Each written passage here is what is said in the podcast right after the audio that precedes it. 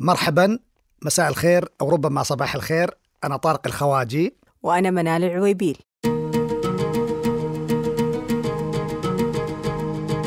الملحق الثقافي كان يلعب دور محور مهم جدا ومركزي في الصحافة العربية وربما لا أبالغ لما أقول حتى في الصحافة العالمية. أعتقد أنه الطبيعة التي سوف يتعود عليها المستمع لهذا البودكاست أن إحنا نتكلم عن أخبار موجودة في الساحة مبثوثة في عالم الفن والأدب والثقافة.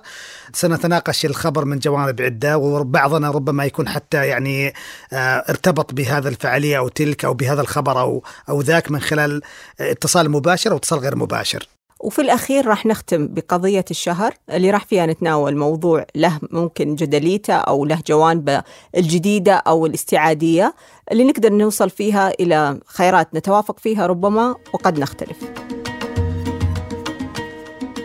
إحنا اليوم في حلقة خاصة بشهر أغسطس نتناول بعض الأخبار اللي نتمنى تكون خفيفة مثل صيف هذا العام.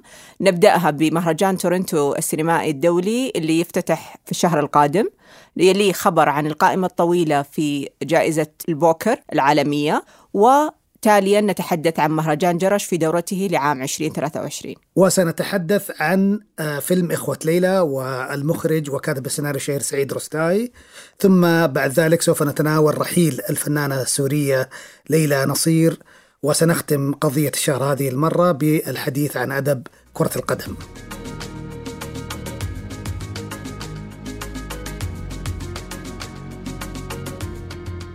نبدأ اليوم بخبر عن افتتاحية مهرجان تورنتو السينمائي الدولي اللي راح يكون بإذن الله ابتداء من 7 إلى 17 سبتمبر القادم ويمتد إلى مدة 11 يوم. النسخة هذه راح تمر بحالة استثنائية. يمكن اللي يتابعون السينما والمهرجانات السينمائية يعرفون أنه يمر هذا المهرجان بدورة مميزة خصوصا أنه دائما يتوقعون فيه الجوائز اللي راح تكون على مستوى الأوسكار. لكن هذه السنة يتصادف مع وجود إضراب بالفنانين من ناحية الكتاب وناحية الصف الأول. اللي يبغى يطلع على القضية ممكن يستمع للحلقة السابقة. نعم لكن أنه في تفاصيل صراحة مشوقة لهذه الدورة. أختير النجم سيلفستر ستالون للتكريم بشكل خاص. ورب ربما يعني يفاجئنا ويحضر بشخصية رامبو في هذا العمر. وفي هذه الدورة أيضا راح يكون في افتتاحية خاصة لفيلم الصبي ومالك الحزين لأسطورة الأنمي ميازاكي. هذا الانتظار اللي يعني صراحة كانت الإشاعات تتردد أن الفيلم هذا راح يطلق في كان وبعدين أجل لأكثر من مرة والآن راح يطلق في تورنتو. فبشكل شخصي أقول يعني محظوظين صراحة اللي بيحضرون. الجانب الآخر اللي ممكن يعني صراحة يسعدنا في هذا الخبر اللي هو مشاركة ثلاث أفلام سعودية فيلم مندوب الليل إخراج علي الكلثمي آه وفيلم هجان اللي من إنتاج مركز إثراء وإخراج المخرج المصري أبو بكر شوقي وفيلم ناقة للمخرج آه مشعل الجاسر في أول تجربة له بعد سلسلة من الأفلام القصيرة صراحة اللي أمتعنا فيها على مدى سنوات من إبداعه. آه الأفلام هذه يعني راح تدخل منافسات مع أكثر من 60 فيلم من 70 دولة فهذه يعني الدورة بالنسبة لنا كسعوديين ممكن تكون لها طعم خاص لكن بالنسبة على مستوى العالم في أفلام ستفتقد في العرض لأنه مشكلة الإضراب ما زالت حاصلة نعم. كيف حماسك لإخراج فيلم ميازاكي الضوء ومشاركة الأفلام السعودية؟ يعني لعلي أعلق على كل النقاط الثلاث اللي ذكرتيها سيلفستر ستالون بعدين هاياو ميازاكي وثم بعد ذلك الأفلام السعودية. أول شيء خلينا أقول الجمهور الجديد للسينما أو الجمهور الشاب للسينما ما يعرف تفاصيل معينة حول سيلفستر ستالون. يعني مثلا ما يعرف أنه هو يقف خلف أيقونة روكي مثلا اللي هو كتبها وأخرجها فحقق نجاح كبير جدا في السبعينات. والشيء الثاني أنه آه له أدوار أخرى مختلفة. يعني هو مثل دور كوبرا الشرطي اللي خلينا نقول يقاوم الجريمة لكنه في نوع من أنواع التمرد حتى على النظام العام. في أيضا الشخصيه اللي مثلها بشكل غير اعتيادي The Specialist مثلا أو Demolition Man أو القاضي دريد جزء منها مأخوذ من عالم الكوميكس جزء مأخوذ منها من خلينا نقول اتجاه ظهر في السينما في فترة معينة. يعني هو يمكن نقدر نقول الشخصيه اللي شكلت لنا البطولة المطلقة. وأفلام الإثارة. هو بالتوازي مع أرنولد شوارزنجر يعني كانوا الاثنين هذول هم يعني ساده خلينا نقول الإثارة. بعدين جاء شكل مختلف تماما مع بروس ويلس مثلا في سلسلة Die Hard الآن مثلا في شكل جديد مختلف تماما مع وجود كيانو ريفز وسلسلة جون ويك. يعني هذا التغير الدائم. هذول الاثنين كانوا يوم من الأيام مسؤولين عن نوع من أنواع أفلام الإثارة أو طريقة معينة. بالنسبة لهياو ميازاكي آه الجميل آه أنا وياك منال ترى تكلمنا عنه قبل كذا في الملحق صحيح. الثقافي. آه هاياو ميازاكي مفتون من فترة طويلة جدا أصلا بعمل الرواية هذه اللي هي مأخوذة عن نص آه مشهور جدا حتى يدرس في المدارس اليابانية آه اسمه كيف تحيا أو كيف تعيش لجنزابورو يوشينو الرواية مشهورة جدا آه يعني على مدى من 1937 وهي يعني رواية اي بس هذا تعتبر الغريب ظالمة. إنه ميازاكي- قديمة يعني اختياره انها تقدم في هذا الوقت له ط... بس يعني مثل عادته دائما. ترى يقال إنه الاقتباس طليق وحر يعني مش معتمد إيه. بشكل كبير على أحداث ال- ال- الرواية، يعني أنا على الأقل الكلام العام اللي قرأته إنه في صبي يدعى ماهيتو ماكي. آه، الشاب هذا يكتشف برج مهجور في البلد اللي هو يعيش فيها ومن خلال هذا البرج يدخل عالم متخيل ويقابل مالك الحزين الناطق اللي يتكلم يعني. طبعا آه، في اليابان الفيلم حقق فيما يقال حتى الآن أعلى افتتاحية أرباح في ويكند آه، في تاريخ ميزاكي آه. طبعا هذا أنا أظن مرتبط بشكل كبير جدا بكيف شهرته ازدادت حتى وصلت إلى هذه ال- الضخامة وأعتقد أنه بنكون سعيدين جدا إذا يعني جاء للسينما في آه، دور العرض السعودية النقطة الأخيرة صراحة. اللي أبغى بس أقولها الموسيقى مرة أخرى يعود لنا جو هيسايشي يعني أعتقد أنه سيثير أيضا كثير من الأفراح بشأن هذا الموضوع النقطة الثانية الأفلام السعودية المشاركة آه، أعتقد أول شيء أنه فرصها في العرض أفضل كثير جدا مما كان في كان مم. وأعتقد إن هذا بيدفع الناس للحماس بشكل كبير جدا يشاهدوا الأفلام هذه في مهرجان القادم في مهرجان البحر الأحمر. بإذن الله. يعني صراحة إحنا متحمسين لعدد كبير من المواهب للمشاركه في هذه الأفلام الثلاثة اللي ذكرناها وخصوصا إنه فيها خلطة يعني تجمع بين الجانب الكوميدي والدرامي وال... كما عادته مشعل الجاسر في جانب ربما فانتازي أو ال special effects اللي متعودناها منه أو ربما يكون خارجهم جميعا. كلنا حماس ونتمنى لهم يعني التوفيق وأي مشاركات عربية أخرى.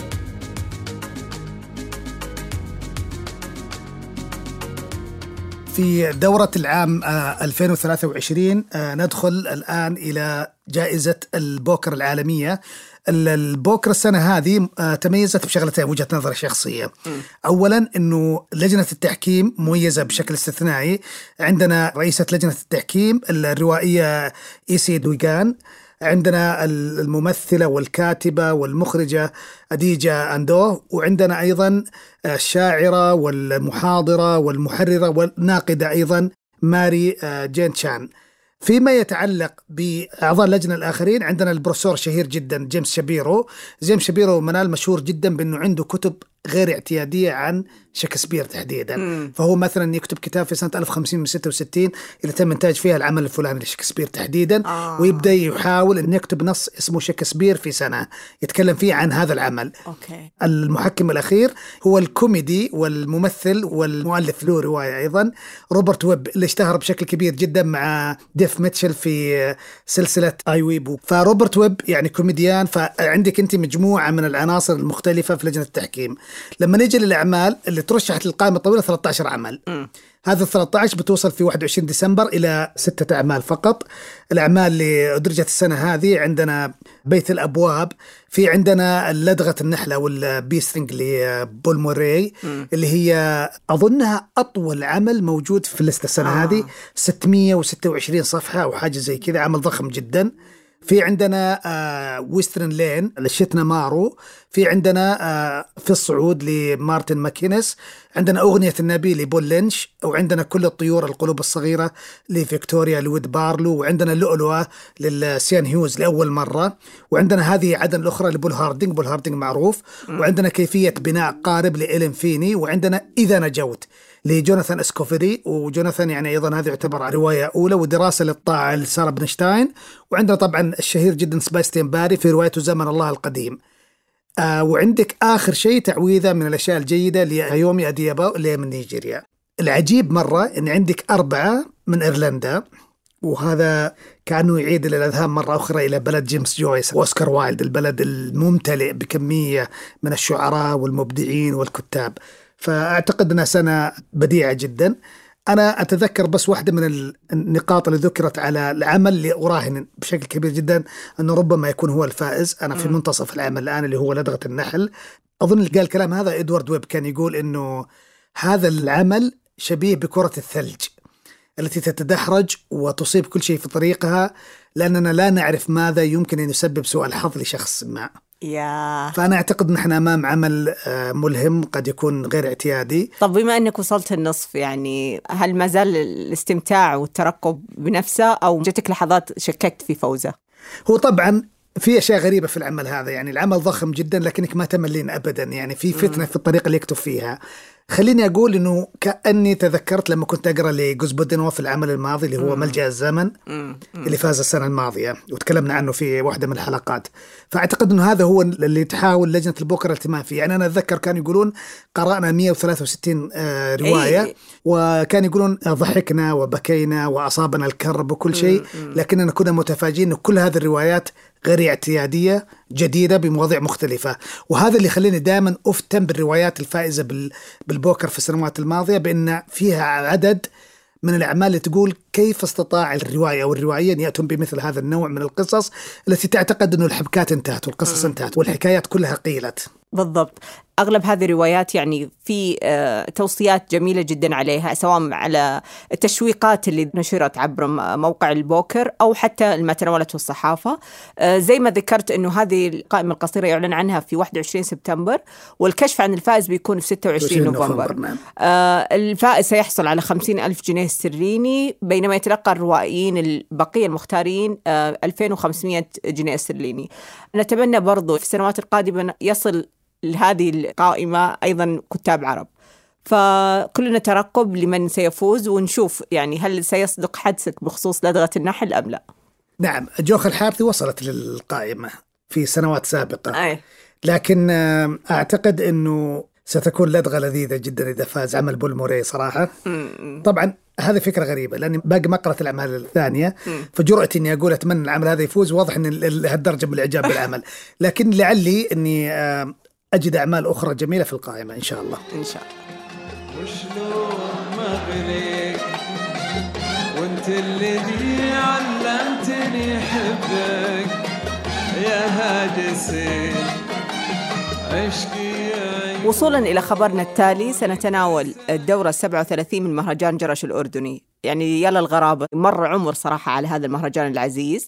آه، أغلبنا يمكن تقاطع مع الحفلات الموسيقية اللي كانت هي يمكن أكبر فعالية صيفية تحدث في العالم العربي. نترقب بالنقل المباشر وفي بعض الناس يسافرون خصيصا لحضور هذه المهرجانات. ومر بكثير من التغييرات وتوقف وعاد مرة أخرى. يعني رغم أن اللي يتم في المسرح الروماني الشهير إلا أنك في كل مرة ترى وجوه الناس التعابير الالتقاطات الخاصة حفلات لا تنسى. آه هذه الدورة 37 في بداية شهر أغسطس آه، انتهت هذه ال- الفعاليات. كانت فيها ما يزيد على 343 فعالية فنية يعني هي ليست فقط الحفلات الغنائية خمس فعاليات ثقافية أكثر من 2000 مشارك محلي و1000 مشارك من خارج الأردن وأقيمت على امتداد الأردن يعني تقريبا 23 مسرح شاركوا في الفعاليات هذه. الحفلات الغنائية اللي ذكرتها يمكن كان أبرزها كان وجود هاني شاكر جورج وسوف آه، نجوى كرم لكن أكثر شيء مر علي في السوشيال ميديا كانت مشاركة الفنان خالد عبد الرحمن. كانت صراحة في لقطات بديعة في تفاعل. أنا أعرف التقارب في اللهجة والفهم الأردنيين لل... ولو لو خاصة إي في الأردن. وشعبيته الخاصة. لكن صراحة إنك تشوفها كانت شيء يعني هو حتى صراحة لقيت تصريحات كثير لطيفة يعني للفنان خالد عبد الرحمن إنه يعني ما توقع العدد الكبير من الحضور التفاعل. يعني تمر الأغنية تلاقي نصها كانت غناء الجمهور. الجمهور نعم. فكانت التفاعل فيها رائع. إلى جانب طبعا المشاركه آه، الفنية من فنانين أردنيين مثل عمر عبد اللات وديانا كرزون اللي ودنا صراحة نتعرض له بشكل أكثر تفصيلا اللي هي المشاركه السعودية. فيها تفاصيل كثيرة وضخمة آه، ما راح يمكن يعني يسعفنا الوقت أن نتناولها جميعها لكن مثلا بذكر من أبرزها أنه للمرة الأولى تتواجد فرقتين نسائيات الدو السامري والخطوة. أيضا شاركوا عدد كبير من المجاميع في أوركسترا والكورال السعودي الوطني في حفلة موسيقية آه، في فرقة أدت فن الخبيتي والينبعاوي آه، في بعض ال- الفقرات اللي كانت مهتمة بمشاركة الرواه اللي عملوا يعني نصوص خاصة للمشاركة هذه. فصراحة كانت بالنسبة لي شيء سعيدة فيه وفخورة بتناقل هذه الأخبار وتداولها على مستوى وسائل التواصل الاجتماعي بشكل جميل. أعتقد إنه إشارتك إلى الفرق النسائية السعودية وأيضا الإشارة إلى أشياء أخرى موجودة في المهرجان اللي كثير من الناس آه، ما ينتبه له يعتقدون إنه مهرجان جرش فقط مهرجان موسيقي مرتبط بفنانين كبار. بينما في فرق موسيقية وفي فرق تقدم رقصات شعبية وفي فرق تعرض ألوان من الموسيقى الشعبية وأيضا الحرف. وكذلك كثير من الفلكلور الشعبي اللي موجود سواء في الأردن أو في الدول القريبة من الأردن مثل السعودية أو أو غيرها. يعني سبقتني في هذه النقطة أنه مثلا في المشاركة السعودية ضمت بعض الحرفيين. قدموا حرفة السدو والنسيج القط العسيري المشغولات الخشبية المشغولات الفخارية صناعة الجبسيات المشغولات النخيلية وحياكة العقال وزري البشوت. يعني التركيبة هذه تعيد تصنيف هذا المهرجان. بالنسبة لي يعني أتكلم على مستوى التواصل الاجتماعي وتناقل الأخبار. يعني مثل ما تفضلت يعني خلال أعوام طويلة وسنوات متتالية كان الناس فقط ينتظرون هذه الحفلات ويمكن قل الزخم لأن الكل صار يقدر يعني يشاهد فنانه المفضل سنة بعد سنة. يعني ما عاد صارت بالشح اللي كنا نعاني منه في فترات سابقة أنك تنتظر الفنان من السنة إلى السنة لما يؤدي حفلات صيفية. لكن هذا الخليط من الحرف والفنون الشعبية والمسرحية. وجرش كان دائما يعتبر بوابة لعمرو ذياب وأنغام إيه وأظن كاظم الساهر. فهو كان بوابة لكثير من الفنانين الشباب حتى يصبحوا على مستوى شعبية كبيرة جدا. تعرف المميز؟ أنك لما تبحث أبرز نجوم العرب بتلاقي أفضل تسجيل كان لهم وكانوا في أريحيتهم وجمالية أدائهم كانت في جرش لو تلاحظ مثلا الراحل ملحم بركات أجمل تسجيل بتلاقيه الأغنية على بابي واقف أمرين بتلاقيها هي اللي كانت في جرش. كان منطلق انسجامه مع الحضور الفرقة الموسيقية ربما حتى الإخراج والتصوير. فدائما أنا بالنسبة لي معزة خاصة هذا المهرجان يعني أنه ألقى ذاكرة فنية جميلة على مستوى الحفلات.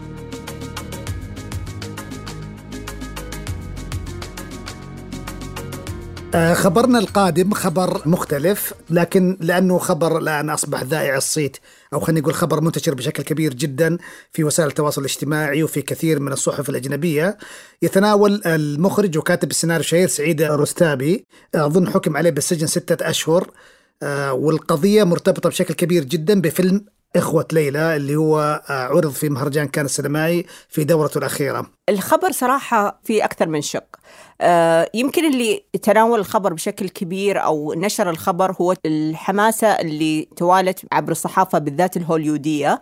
آه، مثلا في كان آه، منشور عن طريق حساب فرانسيس دي كوبيلا أيضا فنانين كبار مختلفين حول العالم بالذات لأنهم شاهدوا هذا الفيلم عبر منصة مهرجان كان لهذا العام وكان له صدى كبير وانتشر عدد كبير جدا من الروابط التي نشرت الفيلم فكثيرين حتى بشكل مقرصن أو غير مقرصن قدروا يشوفونه. أنا برأيي إن الفكرة اللي صراحة يعني لي جدا تناول فيها الفيلم هو تأويل النصوص أو الأفلام أو الجوانب الفنية في أي عمل فني.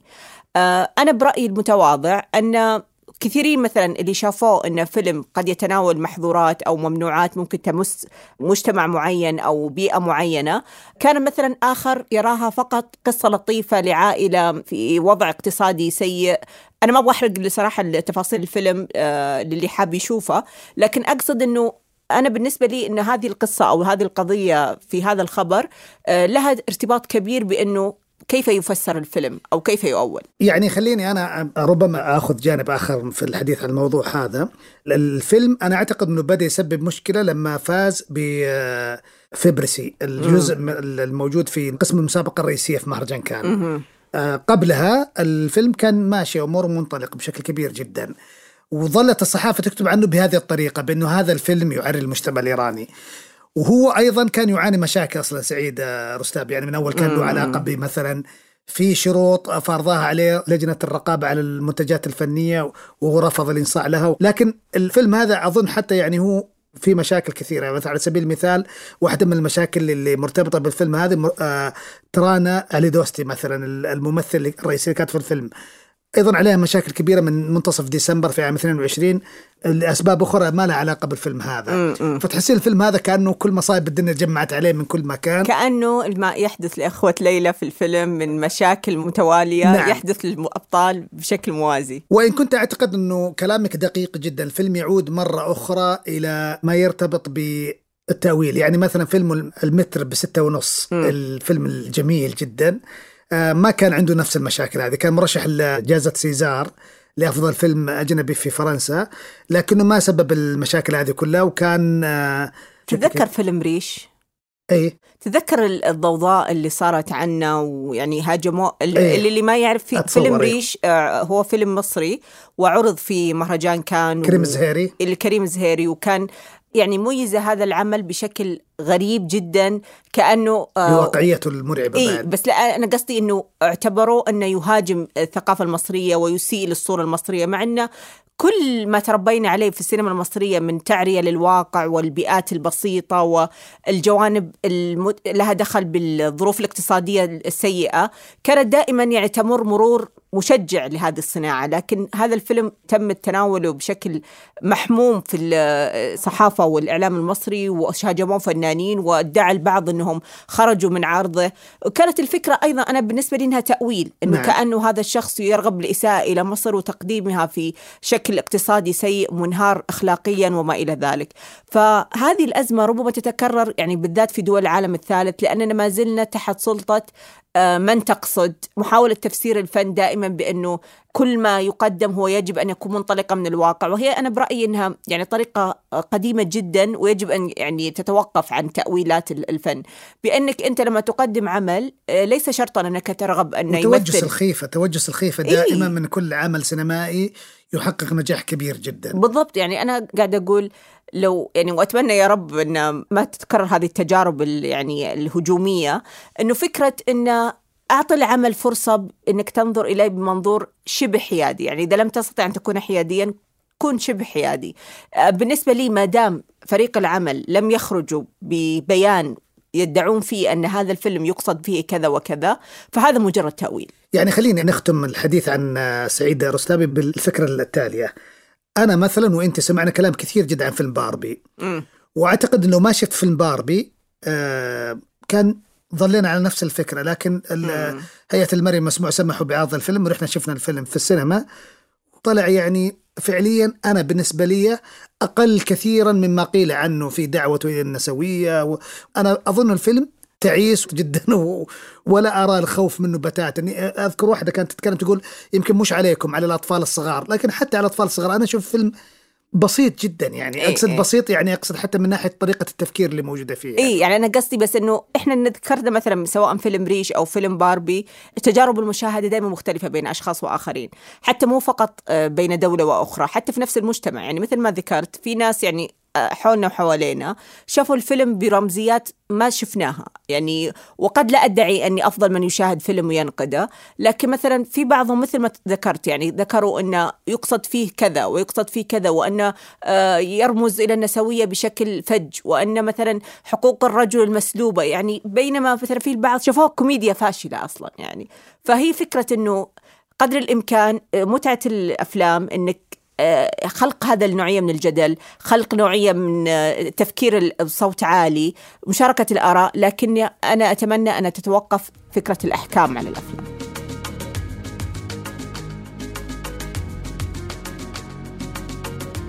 آه، وصولا إلى فقرتنا عن ثنائيات الموت والحياة ودعتنا مؤخرا في هذا الشهر الفنانة التشكيلية السورية آه، ليلى نصير عن عمر 82 عاما وللأسف كان في دار المسنين في اللاذقية.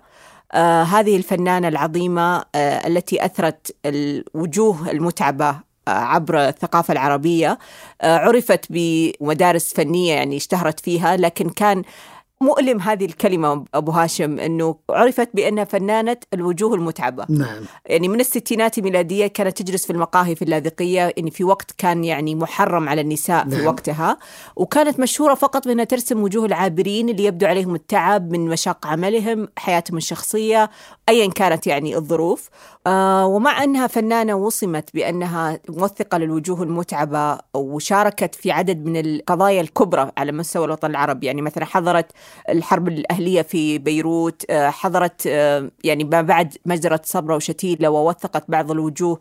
يعني أقرب ما تكون إلى مصورة فوتوغرافية أكثر من كونها فنانة تشكيلية. حتى الحرب السورية الأخيرة يعني وحتى الحرب الأهلية، السورية. نعم. فهذه الفنانة الكبيرة رحلت عن عالمنا في هذا الشهر. خلدت عدد كبير من اللوحات اللي ممكن يعني اللي حاب يطلع عليها موجود بعض اللوحات على مستوى جوجل. آه، لكنها صراحة لن تنسب.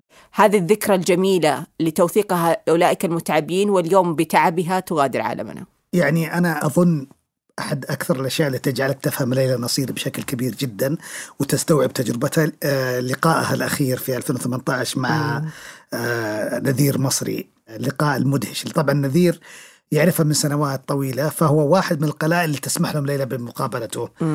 يقول لم أقابل ليلى نصير بل قابلت من يشبه ليلى نصير ثم يتراجع عن هذه المقولة لما يقابلها وجد الحيوية فيها. وحتى أتذكر أنه قابلها وكانت مصابة ب 12 جلطة وعندها مشاكل في يد اليمين وكانت تأشيره تقول شوف يدي يعني وكذا. وكانت تخرج من الحديث تقول تكلموا عن الهجوم اللي حصل لها في بيروت وكل التفاصيل. لكن مع ذلك مع كل هذه الأشياء تجدها تتكلم عن الفن بحفاوة وتتكلم عن التجربة الشخصية وتتكلم عن الفكرة اللي دائما يحاولون حبسها فيها المرأة التي كانت تذهب إلى مقهى الرجال أو المرأة التي تلبس البنطلون في الوقت الذي لم تكن فيه إمرأة تلبس بنطلون في ذلك الوقت في اللاذقية وفي دمشق وفي الأماكن اللي كانت آه تلبث فيها. فأعتقد أنه ليلى فنانة غير اعتيادية. يعني هي صراحة سميت بأنها عرابة الفن السوري والبعض أطلق عليها فكرة أنها أحد أكبر الأسماء العربية لكن بالنسبة لي أنا دائما أتخيل ردة الفعل اللي كانت تأتي للآخرين اللي رسمتهم في شكل متعب وتخيل مستوى الرضا أنك تصور هذا التعب بذلك الجمال. فلذلك يعني في كل مرة ترى لوحة من لوحاتها اللي لها طابع آه، مؤلم لكنك تقدر تتذوق فيه الجمال تقول يعني في الأخير الحياة تسوى. فأتمنى يعني أن لا تنسى من الذاكرة العربية وتظل لسنوات طوال يتذكرها سنة بعد سنة.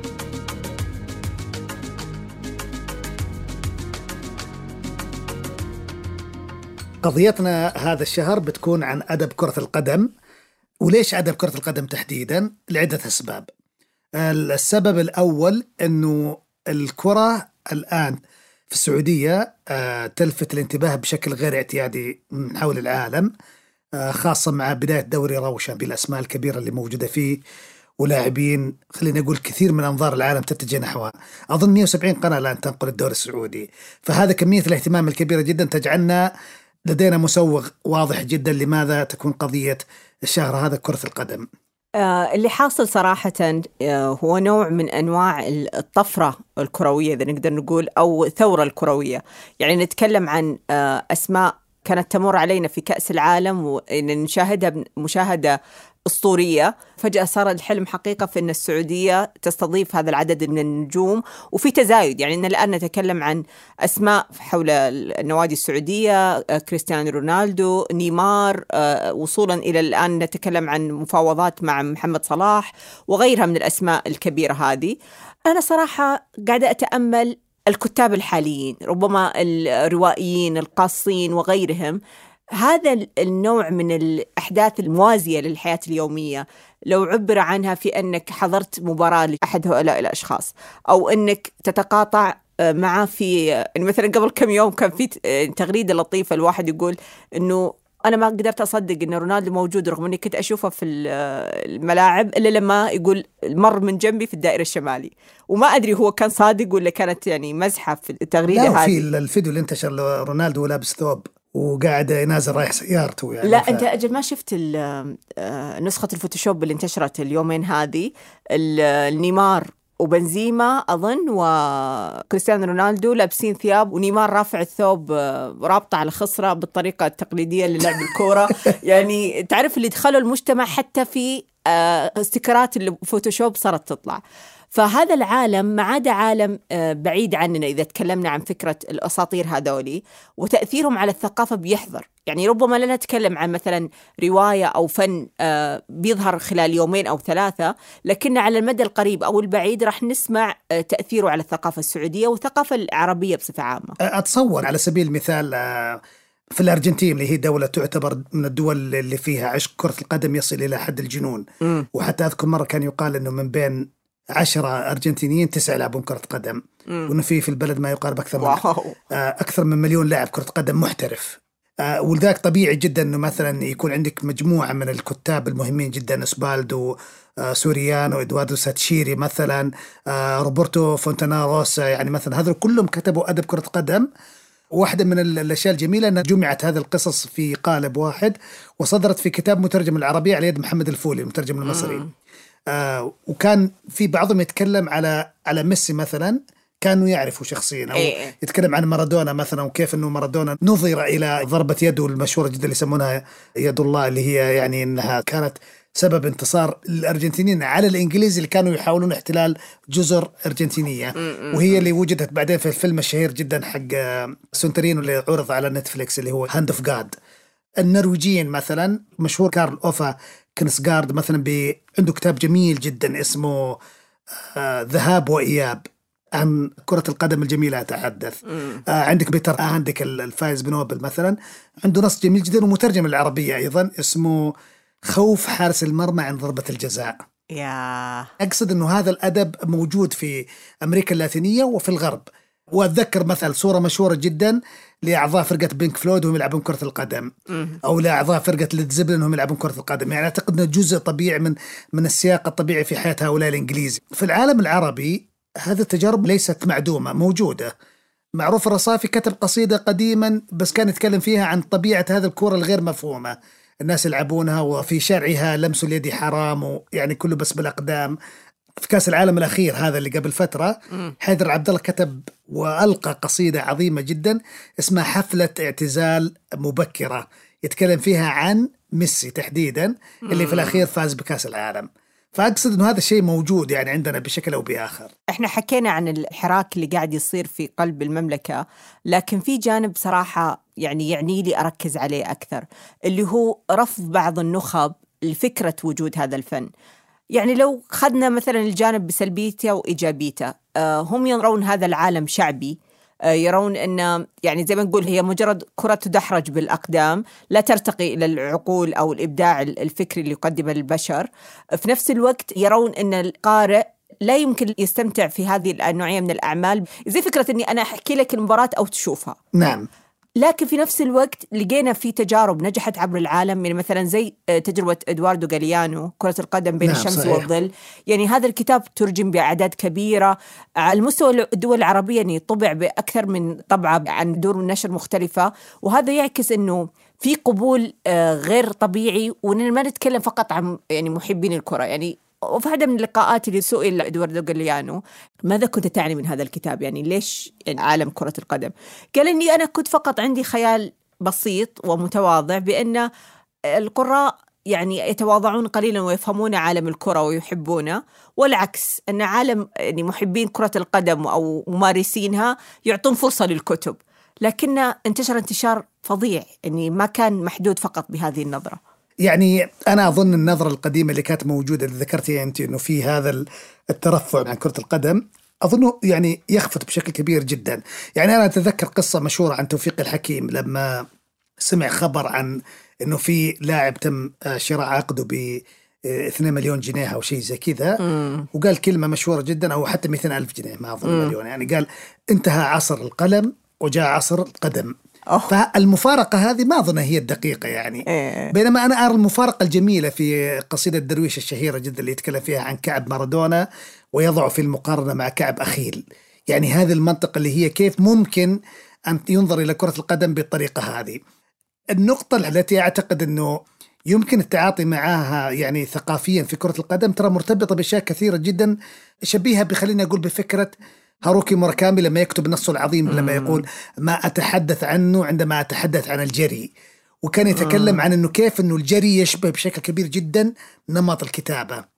الاستمرار السياق الحركة الإيقاع كل التفاصيل هذه اللي كرة القدم تشبه فيها عالم الرواية أو عالم القصيدة أو عالم ال- الشعر أو تشبه الحياة في خسارة وربح. لكن مثلا إذا كانت يعني كرة القدم أو المباريات ليست للجميع للمشاهدة. نعم. يعني في ناس يستمتعون فيها بغض النظر يعني أنا ما أتكلم عن. جندر أنا أتكلم بصفة عامة نساء أو رجال. في ناس يقول لك مهما كانت المباراة ممتعة حتى لو كانت نهائي كأس العالم أنا لا أستمتع والعكس صحيح. هل إحنا ممكن نطبق نفس النظرية على الأدب المكتوب عن عالم كرة القدم؟ إن هل هو قابل للقراءة للجميع؟ يعني أنا مثلا إذا كنت شخص أحب غاليانو هل أنا راح أستمتع في كتاب كرة القدم من الشمس والظل زي ما راح أستمتع مثلا كتاب الأيام؟ خليني أصعب التساؤل. يعني هل الناس اللي استمتعوا بمشاهدة مثلا كابتن سباسة اللي هو كابتن ماجد مثلا ولا شاهدوا مثلا الهداف ولا أو اللي يلعبون فيفا مثلا هل هم مشاهدين كرة قدم بالضرورة؟ هل هم إعجابهم بالمسلسل الأنمي هذا أو بلعبة الكمبيوتر؟ هل هو يشابه مثلا إعجابهم بالأدب المكتوب عن كرة القدم؟ أنا أعتقد أنها أذواق مختلفة. يعني آه. كل واحد يصب في قالبه المختلف لكن أحيانا قد يكون في هذا الذي يجمع بين هذا كلهم. يعني أنا مثلا أحب الأنمي وإذا جاء أصحابي ولعبنا فيه فنستمتع جدا وأحب متابعة الدور الإنجليزي. ما دمت تتابع الدوري الإنجليزي زعلان إنه ممكن يجي محمد صلاح ويترك ليفربول؟ والله يعني آه كنت أنا وأحد الأصدقاء نتكلم قبل تسجيل الحلقة هذه تحديدا. كنا في مقهى جالسين وكنت أقول له رغم إنه الدوري السعودي استحوذ على كثير من اللاعبين الموجودين في الدوري الإنجليزي إلا إنه ما زالت هناك ضراوة عالية جدا في الدوري الإنجليزي. مم. فأنا أعتقد إن هذا في صالح الدوري السعودي. ولن تضر كثيرا الدوري الإنجليزي. يعني صراحة بقدر التشوق اللي قاعدين نعيشه اليوم تجاه المباريات القادمة في دوري روشن وما بعده قاعدين نتشوق أيضا لكل الإنتاجات الثقافية المتعلقة بهذا العالم الجديد خلينا نقول نبغى نشوف العمل القادم اللي سيتناول هذا العالم بوجهة نظر كرة القدم واحدة من الأفكار الرئيسية اللي كانت تدور في قصيدة درويش أنه عندما ترى مارادونا يلعب الكرة بكعبه أو بقدمه الخلفية بهذه الطريقة لا تنسى أنه كان في واحد من الشخصيات المهمة جدا في الإلياذة كان هو أخيل يعني صاحب الكعب الشهير جدا الذي لو أصيب لانتهت قوة أخيل. وأظن هذا الحال وهو المطاف الذي ينتهي باللاعبين عندما يصابون بالرباط الصليبي أو على مستوى الكعب مثلا. وهي هذه الفكرة المشهورة جدا اللاعب يكون عنده هذه الفرادة الموجودة في جسده بطريقة جمالية مم. يعني أخي لما كان يذكر في الإليادة كان يذكر أنه يجعل المعركة اللي هي مليئة بالدماء والخسارة لكنه كان يقوم بعمل جمالي غير اعتيادي إنه كيف الجسد البشري قادر على القتال بهذه الجمالية مم. وتجعلنا نؤمن بأنه كرة القدم ممكن تتسلل الأدب وتجعله جميل وأظن هذا موجود في نصوص واحد سعودي مثلا زي أحمد العقيل يعني في تجربتين أنا صراحة هي الوحيدة اللي مرت علي يعني كانت مكرسة للعالم كرة القدم محليا اللي هو أظن كان ماجد عبد الله قراءة وتأمل في أسطورة الكرة السعودية طام السميري نعم. كان صراحة كتاب يعني تناول هذه الرحلة الخاصة بالأسطورة الأهداف المميزة في تاريخه بوجهة نظر انطباعية ربما أو وجهة نظر المتابع نفسه أو الشغوف بهذا اللاعب. وفي قصيدة الروضان أيضا. إي وفي برضو كتاب سعيد الأحمد رباط صليبي. نعم صحيح. يعني له كان هذا التأملات في عالم الكرة لكن في نفس الوقت عندي رغبة إلى الوصول إلى عظمة مثلا زي لما صار مثلا جاليانو. جاليانو لسبب. مرت علي قصة ما أدري مرت عليك قبل أو لا بس ودي أشاركها. كانوا يقولون إن في عضو كونغرس مكسيكي يعني للأسف إنه اختطف من عصابات المخدرات. نعم. وكان مغضوب عليه وكانوا يحاولون تصفيته بأي شكل من الأشكال. يقول اللي أنقذ كتاب جاليانو. يقول أنا ما أفهم في الكورة ولا أعرف بس إني تقريبا أحفظ الكتاب. فيقولون هم كانوا يناقشون الكرة وبدأ يتقاطع مع الخاطفين اللي كانوا أصلا يهددون أنه قاب قوسين أو أدنى بيقتلونه. يقول صرت كل شوي أدخل معاهم في سالفة أعرف أنجي نفسي بموضوع جديد.